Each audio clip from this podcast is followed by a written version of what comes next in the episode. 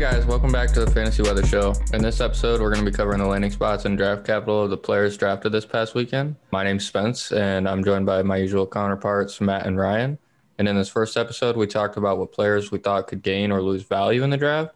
And then we talked a little bit about my pre draft top 300, which is going to be changed a lot due to the draft. But uh, in the coming episodes, we'll dive back into some individual players um, a little deeper. But for right now, we're just going to go down the list of the NFL draft and where players racked and stacked out because uh, there's a little bit of a whirlwind. So first up, obviously, we have Trevor Lawrence to Jacksonville.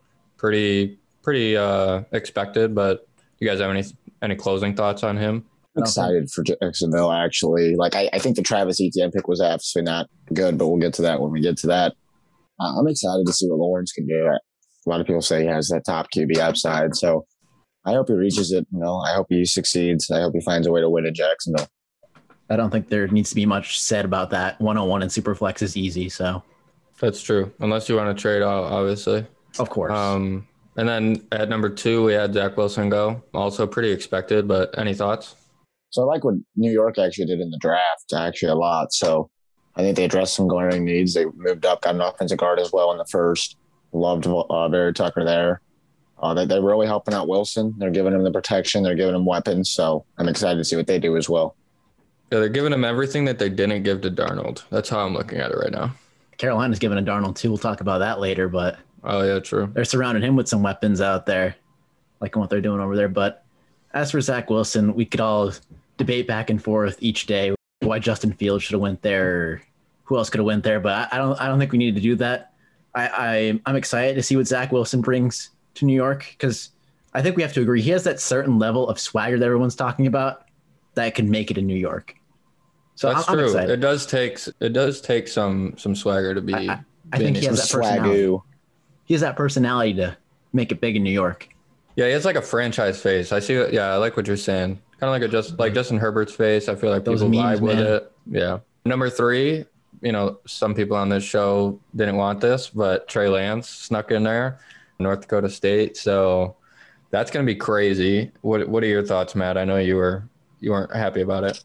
Well, I like Trey Lance as a player, and I think he does have some nice upside. Fantasy wise, I really believe that. I just, I mean, again, I just think it was Justin Fields. I think that would made them true instant Super Bowl contenders year one.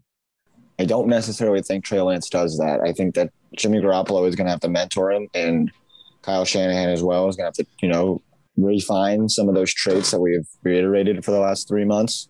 But I do like Trey Lance. I do. I think it's going to be fun in San Francisco. He's got a lot of weapons. He's got the protections he needs. They had an all-world defense no more than a year ago. So it's going to be fun in San Francisco. As a Saints fan, I'm not really looking forward to fighting them every year in the playoffs. If Trey Lance does become this boom kind of guy, it's going to be fun. The NFC is starting to rally off some some young quarterbacks now. What about you, Ryan? Any any thoughts? As long as it's not Mac Jones, that was highly contested all weekend. But I love Trey Lance's potential. I mean, I've seen dynasty rookie mocks, or not rookie mocks, but rookie drafts where he's going 102. Like yeah. he is. The rushing upside is high. It's very high. So much untapped potential. And it's going to be interesting to see what he could do in San Fran with Kittle, Aiyuk, Deebo if he's you know still healthy, and then whoever's in the backfield there, Elijah Mitchell, maybe maybe Trey Sermon. the deepest backfield in the league. Without I don't even know who's going to start. They don't know. They have no idea. Who knows? All I know is Trey Lance. If he hits even close to his ceiling in San Fran, he is fantasy gold. Yeah, I totally agree. I agree. I agree with that. All right. So Atlanta Falcons, I projected this, one of my only correct guesses after this pick four, but uh, Kyle Pitts to the Falcons. How do how do we feel about that? How do we feel about Matt Ryan connecting with with Kyle Pitts? Is that something we're gonna see? I love it. I absolutely love that landing spot. I think it's going to be a top tier landing spot for a tight end. I thought that all along. I thought if Atlanta stayed pat, they had to get Kyle Pitts there. They had a generational playmaker. They had a guy that's going to go up and catch anything that's thrown his way. It's also going to convert you down the field. I love everything about it. I think he's going to get fed. I think we're going to now see a target share spread out between more Calvin Ridley and Kyle Pitts than even Julio Jones, right? I think Julio Jones is going to start to see that fade out of the offense. And even if he is traded, even more targets now for Pitts, right? So all the reports, all the news that's come out on Julio, it seems that he wants out, or at least Atlanta wants him out. And this is their not, not necessarily a replacement, but a guy that can go up and get it, a guy that can burn you, another playmaker for Matt Ryan. I love it. Yeah, So- what do you think about him them them not taking Ja'Marr Chase here? Because he was available and there is that big rumor of Julio getting traded after June first. Do we think they were trying to replace Julio or they went for best player available? Why wasn't it Ja'Marr Chase? Well, I think Kyle Pitts is the best pass catcher in the class. I think he is better than Ja'Marr Chase. That's my take on that. I love it. as high as I was on Ja'Marr Chase, I, I definitely agree with him, Matt. He's the best pass catcher in the draft. And I'm interested to see how much of a target share he demands right away because I know he's like a unicorn, he's special and whatnot. But is he going to buck the trend of tight ends not succeeding early in their careers? Well, yeah, so I guess a lot of people compare him to Evan Engram. I think only because he has that similar receiving prowess, whereas a lot of other elite tight ends that even even good tight ends that got drafted in the first, like Njoku and and um I can't forget I can't remember his name right now. Yeah, OJ Howard. They weren't as as as elite of pass catchers. They were just all well rounded. So I think we'll see a similar season to Evan Engram or I mean, better. TJ Hockenson was kind of like that as well, well rounded. He went top. Yeah, 10. exactly. Right. But I'm, I'm excited. So do you think he's going to overtake Julio right away for target share? I think that's hard to say right now. I think it's we got to see what Atlanta's going to do. I, I if you asked me that question after week one, and I got you know a good look at what the Falcons offense wants to do, then I could probably give you a more reasonable answer. I just have no clue at this point in time. I think we're going to see Pitts line up at tight end, big slot, slot. I think we're going to see that happen. Something Or else that sucks is uh, for any of you Hayden Hurst owners, that is, if, uh, hopefully you moved him prior, but um, he's or dead. Atlanta moves him. Yeah, he's dead. He's dead for right now. So, yeah, I would just hold right now if you if you have him. Hope hope he gets traded. Yeah, hope, hope he moves somewhere. I don't know where. I'm trying to think of a landing spot in my head, and I don't know. Arthur Smith likes the, the 12 personnel, so even True. if they don't move him, I mean, He'll Hurst is going to get snapped. Yeah, he's going to get snaps. He's going to see the field. I just, he's not going to be fantasy relevant at all. There's so many mouths to feed, like Calvin Ridley, Julio Jones, Kyle Pitts, even Russell Gage got a good target share, which I know his is going to go down, but Right. he's he's Yeah. still a factor. He did that well when. Julio was out for sure. Mhm, for He's a great DFS play. so Um, did Zach, Zach, Zaccheaus, or however you pronounce the last name. He even, Zaccheaus, he even played well in the in the role for Julio a little bit. So they got some guys there. They got some guys that can play. So let's move on to the Bengals. Uh, if you didn't, if you weren't following Matt on Twitter or watching the live stream we did and for the first round of the the draft, um, we we all witnessed uh, Matt having to shave his head. He he was pretty confident they weren't going to take Ja'Marr Chase, but here we are, and they did. And let's talk about those ramifications. Well, the ramifications are clear. It's my Twitter profile picture. My head is completely bald, down to a zero. It is shaven off. My girlfriend's not too thrilled, right? So I was Honest- talking about the NFL here. She, she was bargaining for the one. I saw that in the timeline. yeah, uh, Twitter- we were. Twitter took it down to the zero. They did. They did. We were sitting there and uh well, honest to God, I'm I'm excited to see what this Bengals offense does. They got some players, right? They we all know that. They got Higgins, they got Chase, they got Boyd, they got players, right? They gave Burrow a we- you know, a weaponry, an army, right? Do they need offensive line? I 100% firmly believe it should have been Penei Sewell. Can I sit here and argue that today? No, because it wasn't Penei Sewell. They took Ja'Marr Chase, and now I got to project what that offense is going to look like. We're going to see a lot of three wide receiver sets. We're going to see over 500 pass attempts, and it's going to be an absolute bloodbath in Cincy this year, and I'm excited. It's gonna be quite the offense. I saw those Joe Mixon reports. What yesterday or today? Three down back. He, he ain't coming off the field, but I'm I'm really excited. I feel like Ja'Marr Chase is elite. He's gonna be elite for a long time, in my opinion, just based on his film. He's hooked up with his former college quarterback, and you can't really focus on Ja'Marr Chase either because if you focus on Ja'Marr Chase, Tyler Boyd and Tee Higgins will burn you. So. Yeah, I, I think they're going to spread the ball. I think it's the worst for Tyler Boyd's dynasty stock of all of all things. I think T I agree. Higgins is going to be unaffected mostly. I think he's still going to take a little bit of a hit, but I feel like Ja'Marr Chase is going to mostly eat into Tyler Boyd's work. Yeah, I think the interesting thing about this pick here is a lot of people were saying Ja'Marr Chase is going to come in and be the wide receiver one. Tee Higgins profiles as an alpha as well. So, like, look at CeeDee Lamb, very talented, but seems to be relegated to the slot for the rest of his career, which is fine. You usually get good volume, but that could happen to Chase or it could happen to Higgins. And I think people are a little too confident on which one it's going to be. They're both really good profiles coming out of college. And then, you know, we've already seen what Tee Higgins can do in the NFL with Joe Burrow. So it's it'll be interesting to see how that all shakes out. But if there's anyone who's really scared about Tee Higgins or or Tyler Boyd, I would definitely be buying. We don't know what's going to happen, but we do know Joe Burrow is most likely going to be a QB one this year. Yes. Yeah, but the issue, I think, also another thing a lot of people aren't paying attention to is very likely he does not start week one. I'm looking more closer to like week four to week six. So True. that's something you have to think about, especially if you only have two quarterbacks. If you only have Joe Burrow and one other guy in a super flex league, you know, you might want to look for a replacement for the first couple weeks. Yeah, I don't I don't know what replacements we could suggest. You could take your your shot with the Saints QB and try to gamble there, like Yeah, not. there's some cheap options out there. You look at Tyrod Taylor and Davis Mills in Houston. One of them has to start. Andy Dalton might start the first couple of games over Fields. Not sure. Chicago Cam would Newton- have a riot with Cam that. Newton or Mac Jones. It depends on who's starting, you know. So I think it's fair to take shots on on guys like those right now. for sure. I mean, there, there's a lot you can do in dynasty football. There's a lot of ways to pivot. That's that's what makes it so great, in my opinion. True, true, true, true. All right, let's move on to the wide receiver two drafted in this class, Jaylen Waddle to Miami. Also reuniting with his former quarterback. I'm not stunned when the pick happened. Like, I saw it happening because I trust Vegas books. What can I say? I was on a, I was on about that during the live stream. They they were heavy on the wide receiver. Do I agree with the value? I think Sewell would have been better there too. I I think Miami's offensive line woes are severely understated when it comes to people. Uh, Their O line wasn't good either. I'm pretty sure they addressed that on day two as well. They got uh, I I'm gonna butcher his last name, but the Otaka from uh, Notre Dame. So they addressed that as well. But Wa- Waddle looks to profile well in a lot of Oh, offense. Eichenberg. Yeah. Eichenberg. Yeah, yeah, yeah. So this offense seems messier than Cincy's if you want to pick pieces, honestly. Because you have Will I'm- Fuller, DeVante Parker, Waddle, Preston Williams is Mike done. Gesicki.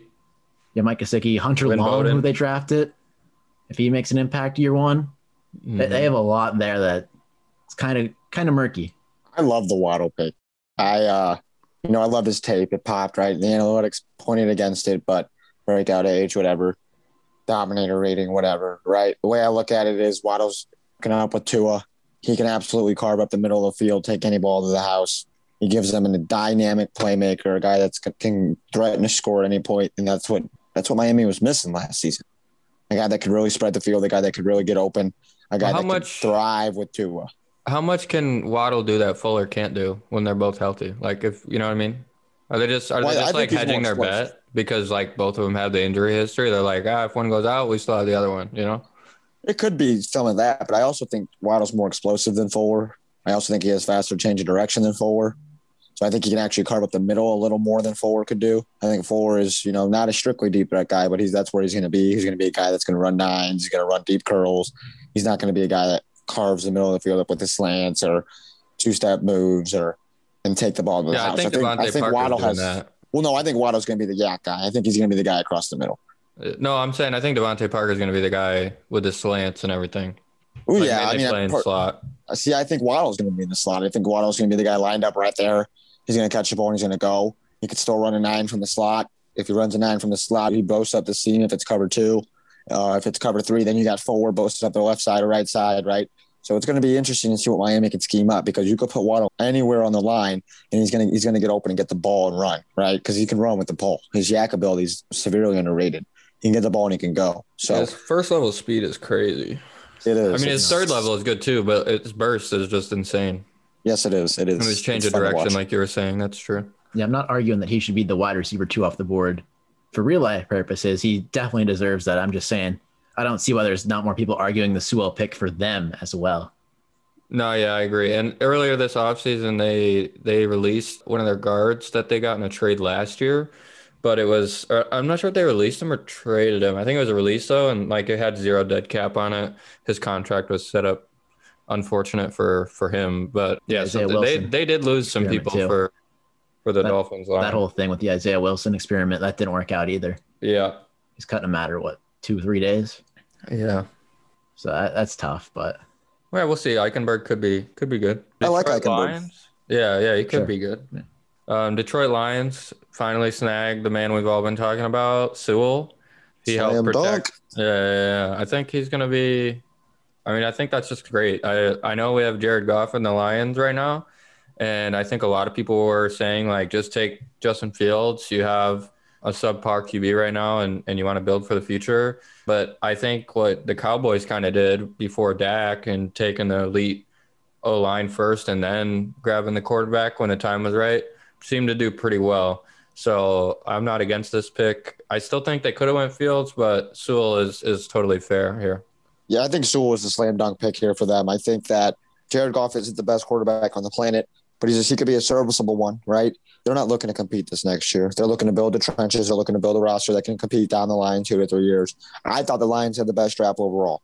I thought that every pick they had were slam dunk picks, were guys that they're going to come in, make immediate impact, and be it. This is where they're going. This is the roster they want to build for that future quarterback that they do inevitably select, right? Because Jared Goff isn't the future, but he's a good a good bridge quarterback, a good placeholder until then, right? So I love I love their draft. Every single pick, just about. I was like easy, slam dunk, good pick, great pick. There it is, right?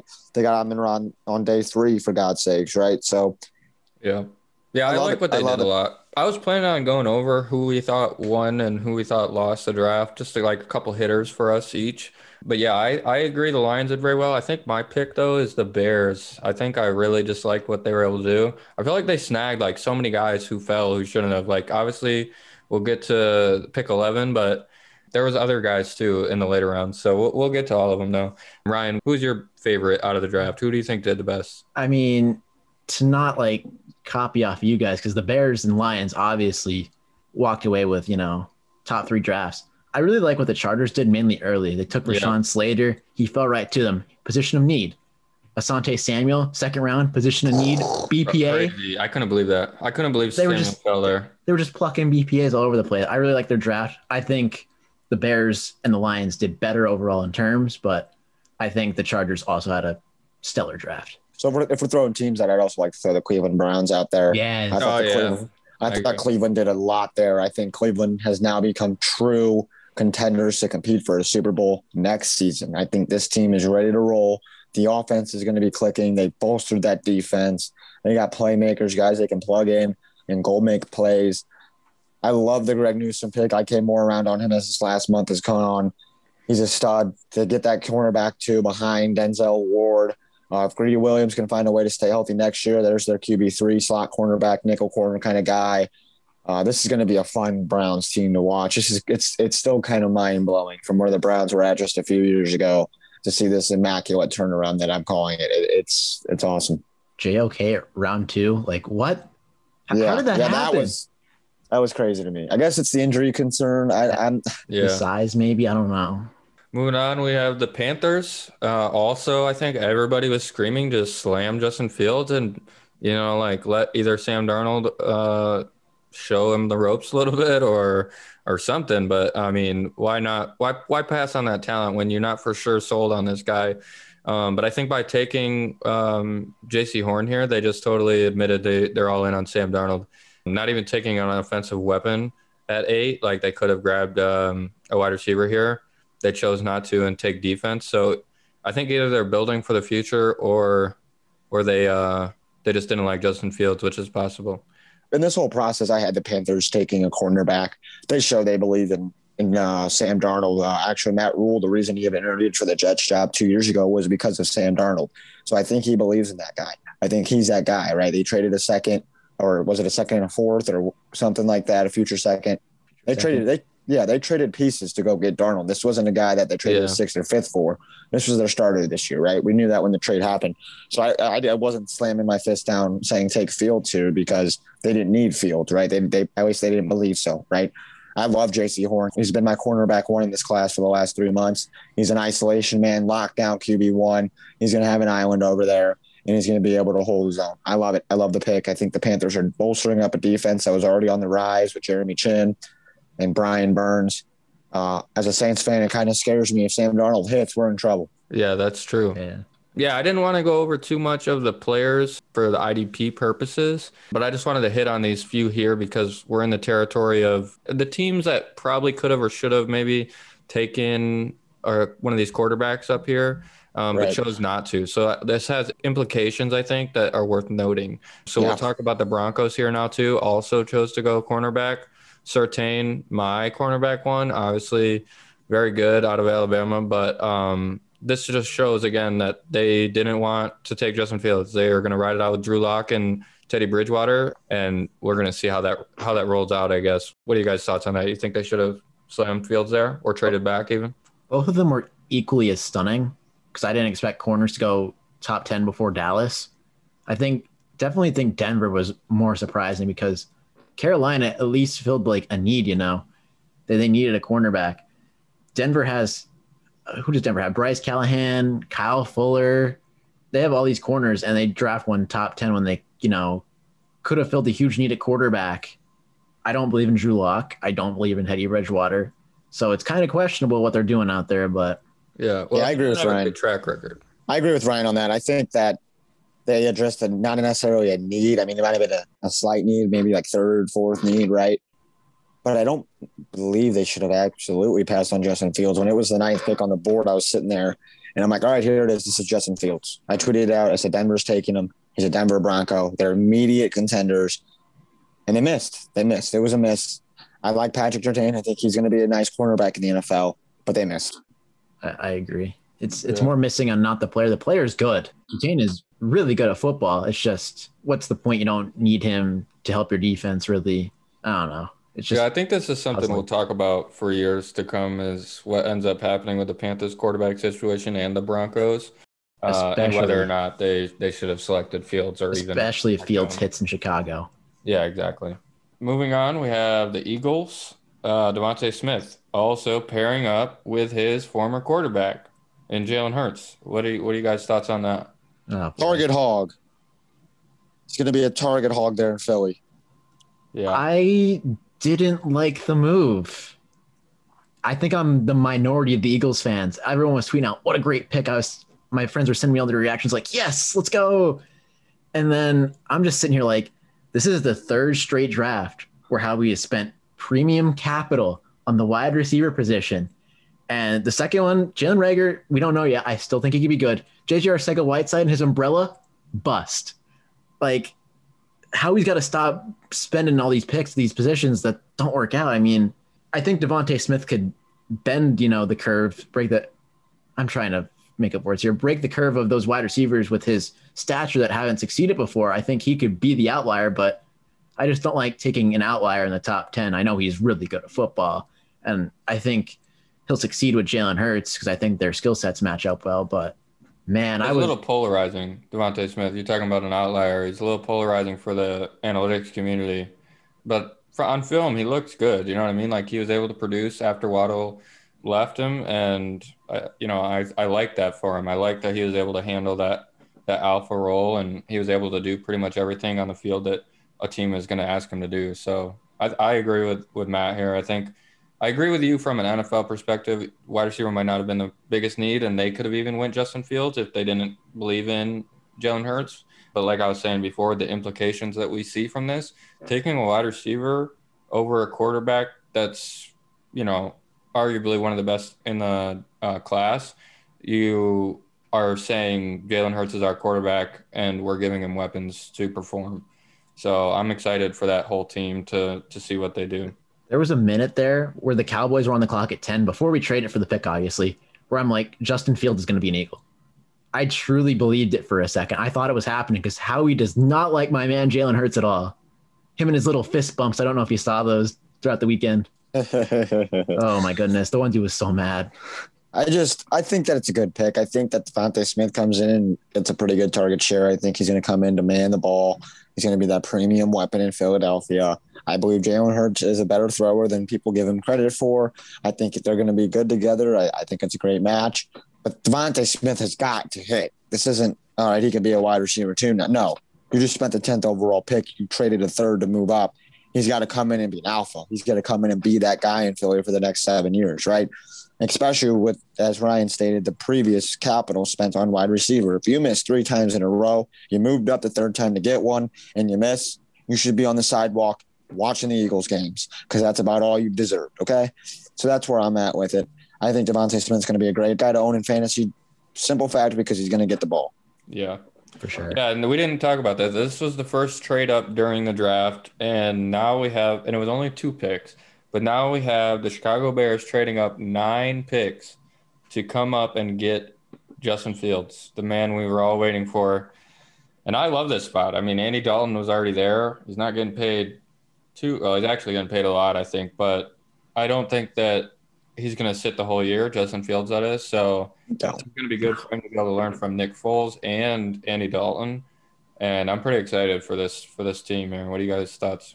I'm super stoked. You know I am, Spencer. I love it. I absolutely love it. I think it's a great landing spot. I think you got Allen Robinson. I think you got Darnell Mooney. I, I think about Cole Kmet. I think about David Montgomery. I think about an offensive line that's bolstered up their weaponry.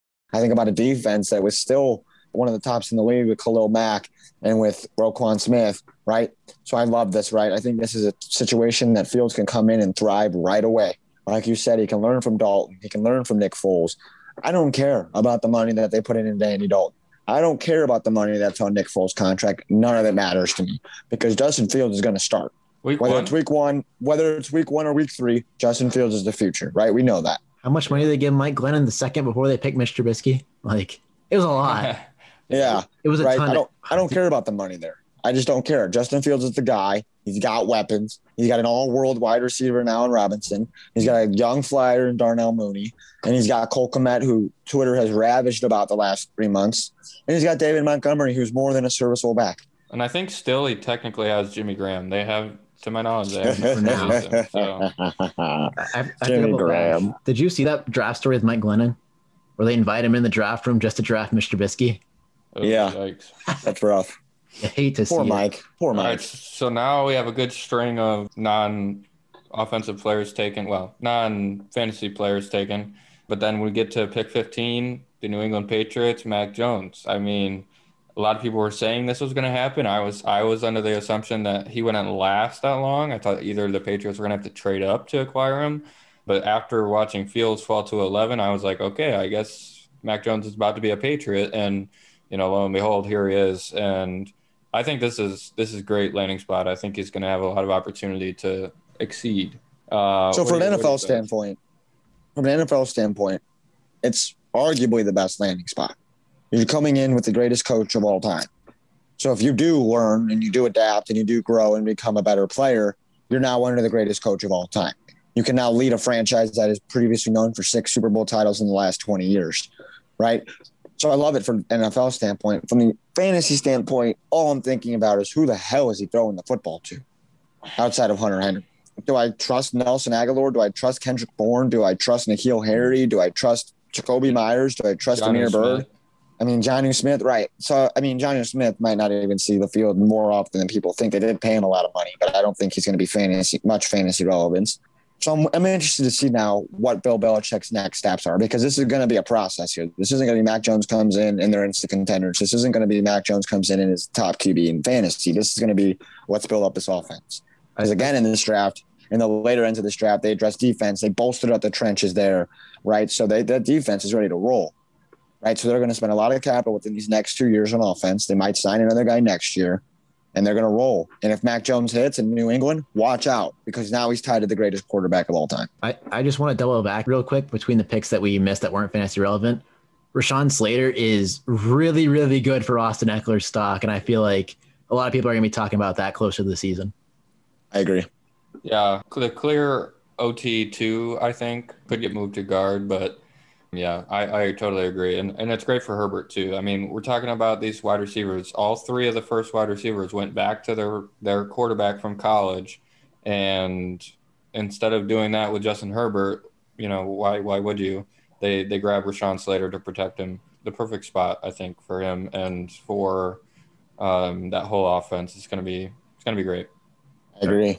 So now we're on to the Giants. This was the pick that they got from Chicago to be able to trade up. And they selected what we were hoping they selected, I believe, in a wide receiver, uh, but not necessarily the wide receiver we were hoping for. This is Kadarius Toney, and he was projected to get that round one, round two capital from the get, but I don't think people were excited about it. And I think a lot of Twitter was very hit or miss with this. They're they're either excited for him or they think this was a terrible, terrible pick. And I think everyone on this show is not not very excited about it. So what are what are your thoughts, Ryan?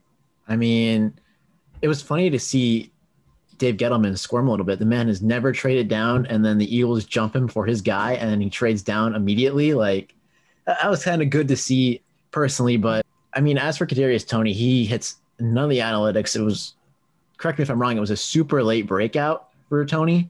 Yes. Did he, did he ever even break out technically? I don't. I don't remember to be 100 I mean, percent honest. I know his senior year was his only really productive great Yeah, year. exactly. so- I don't know if he broke out because Kyle Pitts was also on the field at that point. So that's that's that's an interesting little tidbit there. But have you guys heard the reports that he might not play this year? Pretty much is like No, I didn't hear that.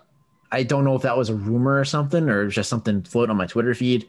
I, I don't know if it was true or not, but I'm just saying what I saw. I'm not. If, if Justin Fields costs a wide receiver that isn't even going to play year one, this NFL draft has been officially rigged for the Chicago Bears to finally get a QB. I mean, if we're being honest, I mean, I knew knew they were going to take a wide receiver. Did I know it was Toney? No, but I actually don't hate the fit. But he's not going to be a guy that dominates wide receiver room. He's not going to be a guy that can carve up the middle of the field. He's going to be a guy that's going to get the football as Deebo Samuel gets the football and hopes to make something happen. Right? He's gonna play adjacent with Golladay, right? What was that? He's gonna play adjacent with Golladay, you know. Uh, That, So would, be my, that would be my thought. Who's he Yeah. going to beat out though? Is he going to beat out Slayton? He's going to beat out Shepard. I know Golladay's starting, Shepard. but He'll he'll probably beat out Shepard. Yeah, that's But possible. And and he's a he's a returner too, so that that offers like upside that I think a lot of teams look for in their receivers. If you can get both out of one guy, Yeah. it's better than just having to have two guys on your roster. That you know what I mean. So Yep. sure. I just that's don't like something to spending- note as well. I just don't like I spending think- round one capital on a returner. I think it was funny when it happened. I was sitting there, and you know, again, I'm not a big Kadarius Toney fan. He just, you know, good for him. He got drafted first round, good paycheck. I hope he does well in New York. But I just keep looking at it. I'm like, they really traded Justin Fields for Toney in an extra first. Danny Dime season, baby. Let's go. Like it's got to be no, no, it's got to be Danny Dimes season. There's no excuses. Mm-mm. Not one. I can't even think of one. Yeah. Like it's got to be Danny Dimes season. So if you believe Danny Dimes is a, is a talent, you you like his talent, he just hasn't had the requisite weapons or has got bad luck. Go get your Daniel Dimes shares, right? I mean, it's a high risk, high reward kind of situation. He could suck next year and never play the, as a starter again, or he could go off and get an extension, and all you know, you got a QB two in dynasty, right? So I'm all for it if you want Daniel Dimes. I'm not taking Kadarius Toney in the first round of any draft, QB one or super flex. I'm not doing it. I'm not a guy that makes big shifts in my boards just because a guy got higher draft capital, right? I had Toney low, way low on my board. He's not jumping up to the first round. But if you're in the middle of the second and you're you're maybe shallow at right receiver and you need a guy that could come in and get some a little bit of production, go get Kadarius Toney, right? So it's interesting. I don't again hate the pick. I mean, I do necessarily hate the pick, but I don't necessarily hate the fit. Yeah, I think it's a good fit. I think he could easily thrive, and it'll be interesting to see how it shakes out this year, especially with that whole offense being a little bolstered. Uh, with Barkley coming back, they brought in Rudolph to Yeah. help Engram and Golladay obviously coming in. So this it's going to be it, the offense should be good. I, in a in, on a on a spreadsheet, it looks good. So I'll, I'm interested to see how it plays out on the field. Then coming up at 24 and 25, we get our first two running backs taken um, Najee Harris and Travis Etienne. Najee ended up going to the Steelers, and Etienne went to the Jaguars. In my pre-draft rankings, I finalized it with Etienne as my RB one, with the Williams at two, and with this draft capital that the Steelers just um, invested into Harris, I now have Harris at one with the workhorse imminent, and then Etienne actually fell to three due to the competition he's going to face from James Robinson. And Carlos then Hyde. Javonte Williams, we'll talk about later, is going to be my RB2. So draft capital and landing spot really shook up my running backs. But what are you guys' thoughts on these? So I want to I want to say I love love love Najee Harris in Pittsburgh. Do I necessarily think they should have spent the capital to get him there? No, but he's going to get the volume. Like for fantasy, just talking fantasy Yeah, here, Totally he's agree. getting the volume. He's getting the touches, and he's a good player. He's a good running back. He's going to get touches in an offense that desperately needed a running back last year. I don't see what to hate. I really, there's nothing to really necessarily hate. Is the offensive line that great? Nah. He'll be all right. He's going to get 30, I mean, 27 to 30 touches a game. All right. I'm fine with it. All right. They If did address 20 it later in the draft, though, the offensive line. You're right. If he gets 27 touches or 24 runs and then five catches on a weekly basis, I'm sign me up. Sign me up all, all day, every day. I love the parallels that went on there. It was Najee Harris is a three down back after the draft. Uh, Colbert said that, and then Urban Meyer came out and said Etienne's a third down back only. I love that. Yeah, that was interesting for sure. I don't know what they're working with with Carlos Hyde over there, but I don't know. It's gonna be. he must have rejuvenated something. RB one season for Carlos Hyde. And with the Etienne pick, I just, and again, if I'm, I'm going to talk strictly fantasy here, I'm not 100% sold he's winning the role, right? I, I like Etienne. I'm a little lower on most people, but I can't 100% sit here and say he's winning the role. But again, with running backs, you don't necessarily need to win it. He could just be handed the role. And we all looked dumb with our Robinson shares, which I on Twitter got blasted for all weekend, probably still getting notifications about it, right? So I get it. Etienne's going to get a little bit of value. I just don't understand when you when your car is breaking down and the only thing you need to do is get to point A to point B, the first thing you do is put gas in the car.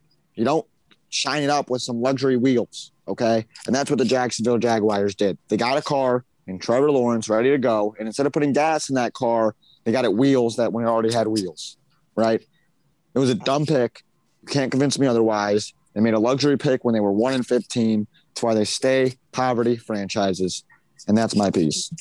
Yeah, from an NFL perspective, not the smartest choice, but I, for me personally, it was a choice I thought they were going to make. Not in the first tier at, at um, 25, but I was expecting them to get somebody in the second or third. So yeah, I mean, it's just undrafted for uh, rookies have a really hard time making it and, and continuing to make it. Uh, even Austin Ekeler faces it with like guys like Josh Kelley in the past, or uh, who they just draft this year too. They just drafted another running back. Was it Elijah Mitchell or no? That was the 49er. Who is it?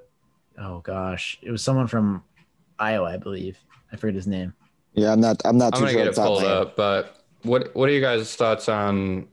We'll go back up. Rashod Bateman to the Baltimore Ravens, pick 27. I love it. I don't know. Maybe I'm in the minority for this pick too, but I know the passing, you know, the whole Lamar thing. We could we could do an episode on the whole Lamar debate, honestly, if we wanted to, because that's how it is. But I think Rashod Bateman has no competition for wide receiver one. I like Tylan Wallace a lot as a two. Sammy Watkins is a no factor. And I think Lamar, his passing volume is going to go up this season, not significantly, but I still think it's going to go up. And I think Rashod Bateman is going to be the prime beneficiary of that. So I agree with that, Ryan. I really do. I think Sammy Watkins is going to have a little bit of a role. His, Week I mean, one. they signed him. He's going to have a little bit of a role, right? But he's not a long term answer. He's not going to be there in the next three, four years, right? So the way I look at it is that I believe Lamar Jackson can throw the football. I don't necessarily think Greg Roman wants to throw the football, right?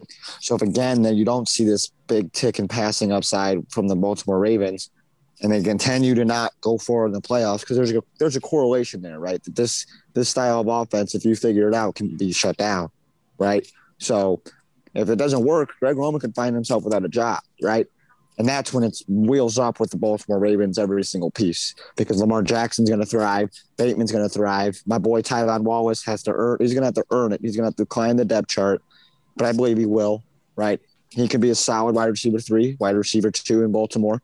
I love it. And, you know, I did drop Tylan Wallace. We'll get probably get to that in the next episode, but I love Rashod Bateman. I'm wheels up. Yeah, I'm a big fan. I was a huge fan going into the draft. He's my wide receiver two. He just uh, he that pro day was pretty miserable, but outside of the pro day, he just looked great for me. So I'm really excited to see what he does there, and I'm totally on the board with Lamar is not the problem with uh, that offense and how it produces wide receivers. So I'm excited to see Rashod Bateman finally become the wide receiver two and hopefully wide receiver one uh, on that team. I have to ask real quick: Is Tylan Wallace, especially if he plays good this season, and Rashod Bateman top year two buys if, say, the same thing happens in Baltimore? They run the same offense, they don't get much passing volume, and then they get to like what the divisional round or something like that, and you know Greg Roman is on the hot seat. Would you instantly trade for them in like all your leagues? Well, so I, I'm I'm gonna acquire Tylan Wallace in every every single league I'm in, Ryan. I've been on the Tylan Wallace hype train. You you both know forever. He's Yeah. my guy in this class, Okay. right? I, I saw it up. I had pointed the flag months ago. I didn't necessarily like the landing spot, not because of Lamar or Roman. It was just because it's a, it's a crowded depth chart. And I think he's not going to be slotted in at three or four. He's going to probably slot it in four or five. And I think he's going to have to earn it. And can he? I absolutely he can. But will he is, you know, uh, yeah, he might, you know. So like, I love Tylan Wallace. I'm buying him for the next year because he's not going to be. He's not going to have a lot of value. I'll, buy. I'll send a third. I'll send a second, late second still, right? I'll take it. I love Tylan. I think he can produce in Baltimore if he is given that role, if he earns that role. I love it. I'm wheels up on both of them. Judging by my rookie draft so far, you're not even gonna have to trade that much for Tylan Wallace. Honestly, Right? Is he falling? he's falling. Yeah, Yeah. Okay. I, I forget where he went in my one earlier today, but the one I'm doing right now, we are into the third, and he's still not gone. So Yeah. That's a steal any point right now. So then we kick into the second round with Elijah Moore going to the Jets. Uh, I think we all knew or wanted them to grab a wide receiver in this round to help Zach Wilson out, but not the one I was expecting. I actually put up my Twitter post and I ended up donating like $350 to uh, uh, mental health awareness, but That's awesome. I thought Spencer. Elijah Awesome. Moore was going to Green Bay. Uh, as soon as he got to Green Bay, after the Saints didn't take him, I was like, ah, it's Green Bay. It's Green Bay's time. They're gonna, they're like Aaron Rodgers is disgruntled. They're gonna grab Elijah Moore, help him out, and then saw him later. So the next day, you know what I mean? The draft starts right up, and Jacksonville does a, a good pick, in my opinion. They grabbed a, a cornerback, and then the Jets slammed Elijah Moore. I'm a big fan, and I think he's gonna kill, not kill, but I mean, Denzel Mims isn't going to be able to do what he was able to do last year. He's not going to get that volume anymore. I think Elijah Moore is going to demand a lot of it. So I'm really excited for Elijah Moore. I think he's moved up at least into my top five, top four wide receivers. So I'm really excited about it. What do you, what do you guys thoughts on him? So I move him up. I, I do like the landing spot. I think the only people that didn't like the landing spot for Elijah Moore were the big Denzel Mims truthers, right? And I like Denzel Mims. He profiled well. But ever since he had all this opportunity in the world last season to produce, he was all right. New new regime comes in and they just bury him in the depth chart. They've absolutely buried Denzel Mims. They acquired, they got Corey Davis. Now they've got Elijah Moore. They haven't cut Jamison Crowder. I understand they probably will, but they haven't done it yet. They right now they're saving 10 mil. So if they were going to do it, I feel like they would have done it. I feel like Crowder's still going to be on this team come week one, right? So I'm not sold that Denzel Mims is buried. I love Elijah Moore. He's quick. He's fast. He can get over across the middle. I love the fit.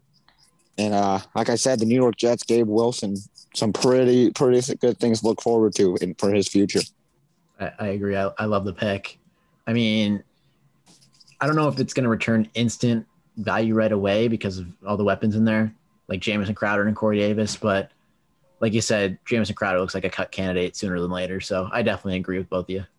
Yeah, I'm I'm really excited for this. This whole offense has gotten bolstered.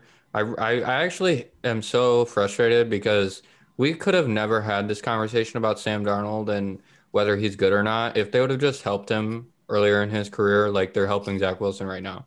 Um, not to say Zach Wilson's getting handed like a golden platter and it's going to be a cakewalk, but I, I just feel like Sam Darnold is working with the worst. I mean, obviously Adam Gase not very friendly for fantasy and really any portion of the NFL, but man, did they botch his early career, Sam Darnold, that is. So I'm looking forward to what Zach Wilson can do, as well as obviously uh, Sam Darnold and, and the Panthers. But now we talked about the Najee Harris and Etienne, and then the Broncos moved up to where I thought the Falcons were going to take a running back, and they ended up trading it away to the Broncos, and the Broncos took Javonte Williams. What does this mean? What What are you guys' thoughts on this? I love the landing spot, and I might be in a minority when I say that, but here's why. Melvin Gordon's 28. Philip Lindsay was not re-signed.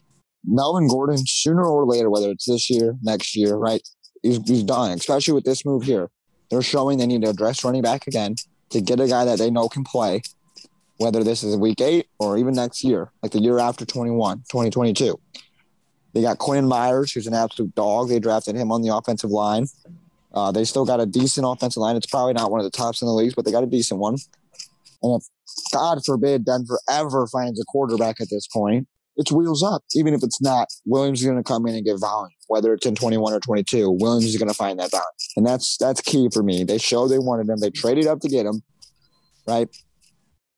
he's going to get volume, whether it's like I said, 21 or 22. So I love it. I'm wheels up with Javonte. I'm on board for 2022 fully because I think Melvin Gordon's gonna be gone there. And I saw I was scrolling through the Twitter feed like I do too much every day, and I saw that Pat Shurmur was one of the most, you know, no one else sees to use a bell cow running back. I mean, maybe it's because he had Saquon Barkley in the backfield and whatnot in his time in New York, but I, I think Javonte is full on wheels up for 2022, and I think he's going to get a little bit of the role in 21, and I think he's going to show enough promise. Yeah, I agree. Yeah, I think the biggest thing for me for Javonte Williams, like I was talking about earlier, he had my uh, RB two status prior to the draft. Um, I ended up moving him down to RB three, but it's because of the immediate impact. Like his value is going to be a little lower at the beginning of the year than Harris and Etienne, I think. So, but I think the biggest thing with him is that you're getting him at a discount. Like you're getting him at that discount to where he's the RB three most likely. So then like at the end of the season, he could easily have gained the role already and win you the league. Like the playoffs are obviously the times when you need it the most. So if you can turn your early second or late first into a league winner, like that's 100%, you know, win. So I'm I'm really excited for him. Even in 2021, I think he could beat out Melvin Gordon. And you got to remember, Melvin Gordon, besides last year, had missed like four games a season, I believe, every season. So uh, expect, Did he suspended for the start? Ex- expect some some time off for yeah yeah yeah. So expect some time off for Gordon, and uh, Javonte Williams should eat during those times as well. And then moving on, we we had a slew of non fantasy relevant picks, which you know wasn't great for a few of us. Like we're watching the Falcons again not select after the, after their trade from the Broncos. they again did not Davis. select a running back. So it's Mike Davis season. But then we get to pick 49. Huge pick here. Rondale Moore to the Cardinals. Like, I don't know if you could ask for better. Kyler Murray throwing to Rondale Moore, the smallest quarterback wide receiver duo in the league. Um, but I'm excited for it. I'm um, super explosive. Rondale Moore and Kyler Murray for a few seasons is going to be something to something to watch as long as Cliff Kingsbury is the coach as well. I don't like Cliff Kingsbury as a, a coach in general, but for fantasy purposes for Rondale Moore, I like it a lot. So I, I think he's going to find ways to get him the ball. And I know DeAndre Hopkins has that huge target share, and he's going to maintain that huge target share this season. Who else is there? Christian Kirk. Well, I think Christian Kirk is dead. Yeah, he's done. Yes. They also have they grabbed uh, AJ Green, right? AJ Green, yeah, he's He's been dead. He, he's he's been done. Andy Isabella didn't show anything. KeeSean Johnson didn't show anything. It's Rondale Moore wide receiver two season for Arizona. Yeah, I'm pretty excited Here, about it. This is what I want to say about it. I uh I was an advocate for Curtis Samuel to Arizona all off season. I love that fit. I thought the fit was absolutely better than even better than Washington. I absolutely because that's a wide receiver too, gadget guy, explosive, who can turn seven yard routes into 40 yard plays. And then they got Rondale Moore right? They got a guy that can do it, if not more explosive than Curtis. Samuel, oh, right? Oh, yeah. So I love it. Right. So I love it. I love the pick. I think he's going to come in and be the wide receiver too. He's going to see some targets. He's going to produce. And man, it's going to be fun to watch him explode downfield for a few plays because he can do it. He can absolutely do it. For sure. He's definitely a value in rookie drafts right now, as I've been seeing. Yeah. Yeah. I definitely agree with that. Him, the both of the Moores seem to be close together in terms of ADP, but man, do they they're both really high for me personally, so I'm excited. I think I lean Rondale.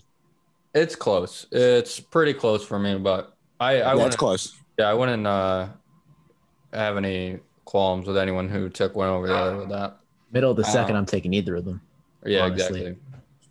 Yeah, I mean, if you're if you're playing the draft, if you're just waiting to see who falls and either of them make it there to your pick, you know, like I'm happy with it. I'm not gonna have gripes about it. But then we get to Pittsburgh again, and they have just been helping out the fantasy community. Uh, I think that they saw the people on Twitter like hoping for a running back and hoping for another fantasy relevant tight end, and they gave us Pat Freiermuth in the in the Steelers offense. And I'm I love this landing spot. I don't know if there was a better one out there for a tight end. There could have been, I, but man, this is great. I'm really excited to see how this goes. Uh, I'm excited for your team as well. For team purposes, I was I mean, it's a little bit of bias, but I'm a, I'm a Penn State guy, so I, I like watching Freiermuth throughout the years. And of course, he gets the baby Gronk comps, which I don't know if that's true, but he's a fantastic run blocker, so that bodes well for Najee Harris. We were just talking about Yep. earlier, and then he also has some catching ability in the pass game, and I think he's going to be fantasy relevant in Pittsburgh as soon as year one. I think you can make a case for that because I remember I just just a little rant about your team. I remember when your team was trying so hard to find a tight end after Heath Miller. I don't remember them all uh, particularly, but I remember Ladarius Green is the one that stuck out to me as Oh, like yeah. a uber athletic tight end who, who could you know catch the ball, and he just never worked out because he had the concussion issue, which is terrible. But I, I think Pat Freiermuth is going to be the next great Steelers tight end and a, a good tight end for fantasy, but not like not a Kelce Kittle, but like a tier below. I think that's his potential. I think he has the upside for it. That's that's the best part about it is he has the upside for it. Like you said, he's a great blocker, and and I'm really interested to see, you know, what he can do, especially the volume, how that volume's going to shake out. Because you had Harris, you know, there's going to be some targets gone there, and then they brought back Juju, so you're not. There's really no vacated targets, so. Whether he's going to take over Eric Ebron's role or not is kind of the question, and I think he could definitely do it.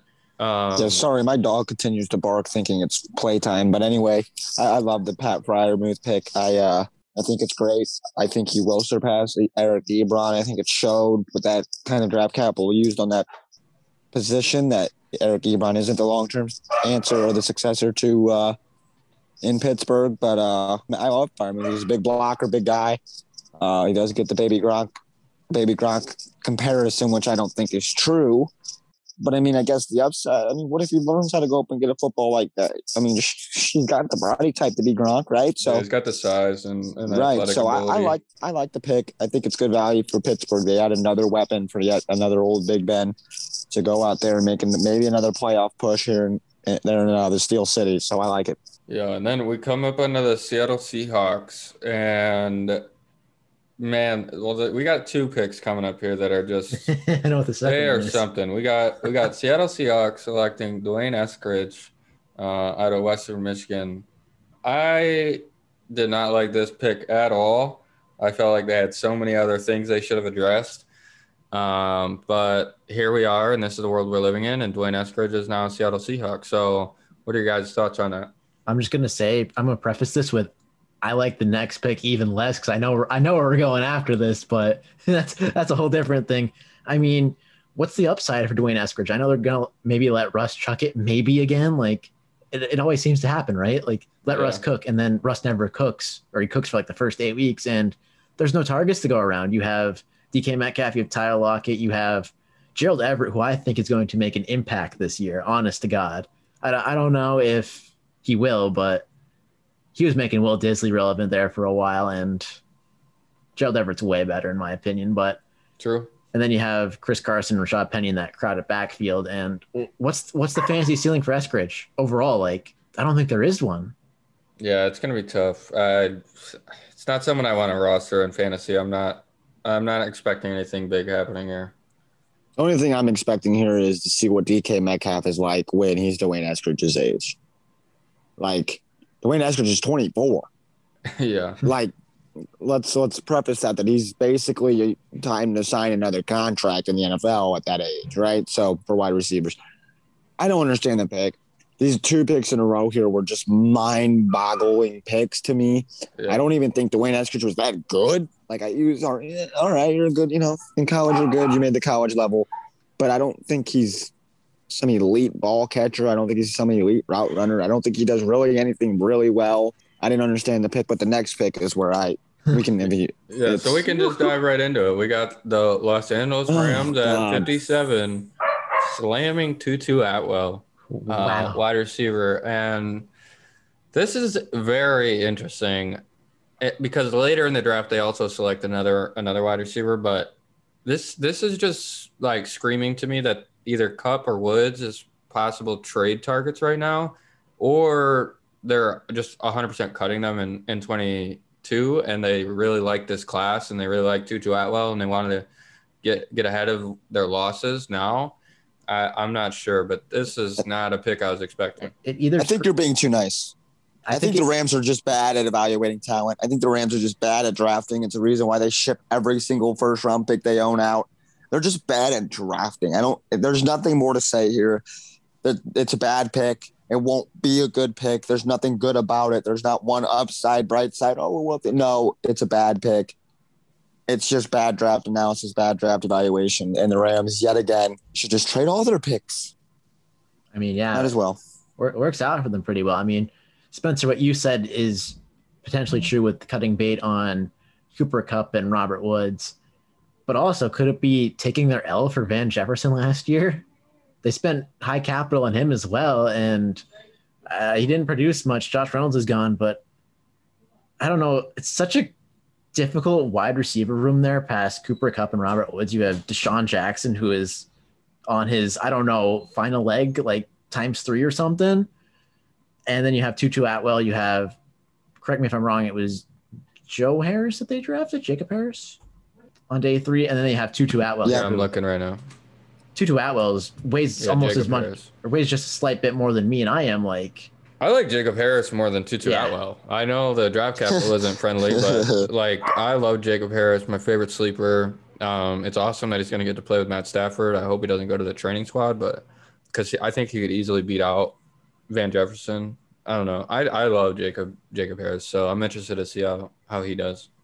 Well, I think Harris probably does end up on the practice squad, but I actually think it's a good thing for Harris. I think he does need to develop a little more. I do like Harris, and I think he could easily find himself in a wide receiver three role even as early as next year. But it, they they signed DeSean Jackson, and I guess they loved DeSean Jackson so much they decided to draft his exact mirror image in Tutu Atwell. Like you had the same exact player in DeSean Jackson already on the roster, and you think you're Super Bowl contenders. I would like to believe you would think that. And you drafted Tutu. There, there's nothing I want to say. You drafted Tutu Atwell. I mean. Yeah. Yeah. So from the collectively from us, not happy No. with Tutu Atwell, not targeting him in fantasy. I love it. Everyone's Yeah. like, who's going to fall on the sword of the draft capital? Round two capital. We're sitting here in round three of the rookie draft. Who's going to do it? Like, nobody's Yeah, going to do It's it. It's not going to be me. Yeah. Mhm. I don't know. There's a it's very he's outside my top 20 for sure. Moving on, we got the Carolina Panthers. Terrace Marshall finally finally off the board. I thought he was going to go a lot earlier. Um, I was projecting him to the Ravens when they took uh, Bateman. So this is this is interesting. I I like him as a player a lot. I know Matt has Wallace over him, but for me it was the other way around. And I'm pretty excited for this landing spot. I think they're giving everything like we were talking about earlier with Sam Darnold. He wasn't able to get the weapons he needed in in uh, New York, but come to the Panthers, he's on like one of the best offenses, one of the best coaches. Got a lot of helping him out here, so I'm really excited for for Terrace Marshall for fantasy, real life, and everything. It's gonna be it's gonna be something. I definitely agree with you. People don't realize that Robbie Anderson's a free agent after this year, and this may be a clear indication that hey, we're not going to resign him. We're, we're going to rock with DJ Moore. We're going to rock with Terrace Marshall, with Sam Darnold and Christian McCaffrey, and I'd be all for that offense. I think Terrace Marshall was severely underdrafted, but I think that came out it was his medicals or something like that, Yeah, and you know he landed here in what many people think is a bad landing spot. So I will be smashing the discount on that. All yeah, I agree. So here, here's where I'm at. It's again the problem, almost the same thing I'm going to say with DJ Moore to a certain to a certain extent. Is I need Sam Darnold to be good, right? I like Terrace Marshall, I really do. I thought he was a good player. The injuries kind of concerned me, but if Sam Darnold proves to be a you know even a serviceable QB in the National Football League, if not a good one, it's wheels up with Marshall. Robbie Anderson's gone next year.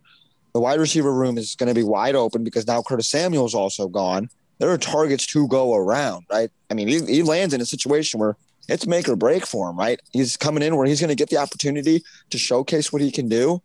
And I think he's going to thrive, and I think it's going to be awesome. But I need Sam Darnold because if Sam Darnold's not rolling, the offense isn't rolling. Yeah. Just how I feel. Yeah, I can see that for sure. Sam Darnold is going to have to step up, and I think he is going to, but it, there's always that possibility. You know what I mean? I, I think we're also downplaying that McCaffrey had like a severe injury last year and he's getting up there in age a little bit. And the less targets Matt Rhule wants to give him, the more targets are going to go to Terrace Marshall and company. So Yeah, Terrace Marshall just went 2.9 in one of my rookie drafts today. 2.9. I'll take to- I would take that. he went 2.2 in both of mine. And one of them was me, but it just, what are you going to do That's all about it, right? No, yeah, I can see that. That's a good point for sure. Yeah, so Terrace Marshall, excited. Um, moving on, I want to just hit on this one pick that's not fantasy relevant, but is fantasy relevant. The Chiefs did take one of the top centers in the second here with the second to last pick in the second round, Creed Humphrey. Pretty under underdrafted, I guess. I don't know what to call it. Like I feel like he was super undervalued in the draft. He should have been taken a little sooner. There was definitely some teams with the need, but he fell right into the Chiefs' lap. So that's something to watch out for. Obviously, we saw Patrick Mahomes struggle when they had their their injuries and whatnot last year in the Super Bowl on that offensive line. So them grabbing that center there is is really big after doing the trade with the Ravens for That's the first round. Chiefs. Yeah, It's- the it's- doing great right now. It's wheels up for Patrick Mahomes. Yeah, I know it's crazy, guys, but, got- but I promise you, Patrick Mahomes is going to do great next year. That's Yeah. It's, it's insane how they reimagined that whole line. Orlando Brown, Yeah. Joe Thuney, Creed Humphrey. Oh my gosh, man! Like Yeah, yeah, they've they've been nailing this offseason, I think personally. So they were like, we lost one Super Bowl. That's not happening nah, again. not again. yeah, the only thing I think that they are upset about right now is they. I know you guys might not feel the same way, but Juju, I think would have done really well on that team. He would have agree. he would have played well on that Yeah. team, and it would have been something that they could have utilized heavily, and they weren't able to get him uh, away from the Steelers. So I think that that's the only time they've really kind of messed up in this offseason. and maybe could have offered him a little more money, but Well, who's wide receiver two? Well, technically three now. It's Mecole Hardman, right? Like oh no, they drafted. Um, They they, the- they did draft a wide receiver they here. drafted Cornell Powell out of Yeah, Clemson. Cornell Powell. yeah. That, that was a little late though, but yeah, like, but that's I, I. Are you talking about fantasy purposes? I'm taking Cornell Powell over anybody not named Tyreek Hill on that team. yeah, and Travis. Kelce, Well, here's the thing. Here's wide the thing. So this is what I say about Kansas City. Everyone's like, they need a wide receiver too. No, they don't. Like from an NFL standpoint, they don't. They got Tyreek, they got Travis, and they got Mahomes. Like, good luck, have fun. But I'll see you on the field. It does. Like, I understand we want a number two receiver for fantasy reasons in Kansas City, but It's I can see that. why. It's not even that. I can see why they don't address. I can see why. You Well, can't thing is, guard Hill and Kelce together. 50%. They Kelce and, and Kill only account for 50% of the target share on the offense. So there is a lot floating around still, and it'd be better to have it in good hands than Then Mecole Demarcus Hardman's. Robinson eight times or a game. Demarcus Robinson's hands, you know? So But what I'm saying is, is that it, that 50% that does go to Hill and Kelce is more than enough for the Kansas City Chiefs to succeed. That's why they haven't addressed it with a high draft capital to go get a wide receiver too. Because even if it's Demarcus Robinson or Mark Mecole Hardman or Cornell Powell, they realize those guys are serviceable enough to get us to where we need to go. That when Hill and Kelce can absolutely blast us off into the Super Bowl. So what happens when either of them gets injured though? yeah, weapons. You know what, Spencer? I'm not playing for injuries, and neither are the Chiefs. They're playing to win Super Bowls here. But, I'm just Alright, saying you have to account know. for depth, you know what I mean? No, I But- get that. I, I understand what you're saying, but they clearly think that they got enough on offense, and I, I agree with them Well, that they can I mean- go run in the NFL. do they think they have enough when they went out and tried to sign Juju for all that money? Like, there's there's a, it's a double-ended sword here. Like, Well, I think that's a luxury. I think that was a luxury more than a need. I don't think that was something they were okay. We need this. I think it was like okay, if we had Juju, good. lu- Like okay, have you're fun. not Like covering us. right.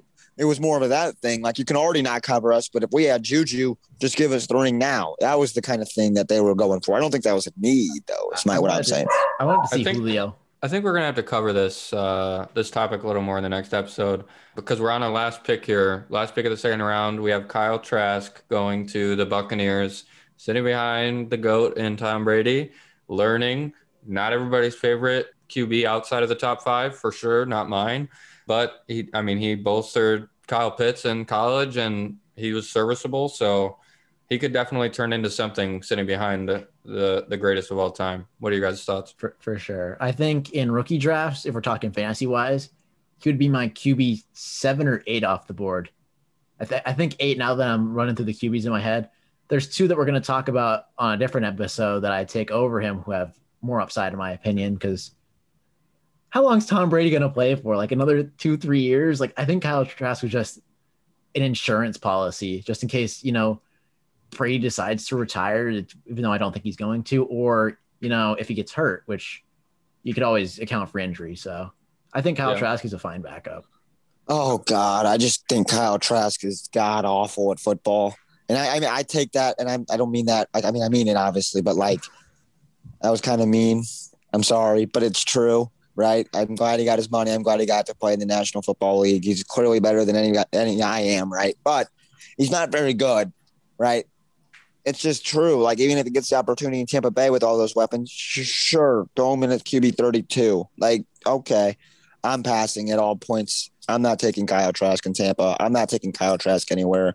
I just don't think he's very good at football, and that's where I stand on Kyle Trask. I, I think it, a backup, sure. I mean, that's basically what that was. That correction. He'd be QB 33 behind Jameis and Taysom. Okay. Okay, there we go. There we go.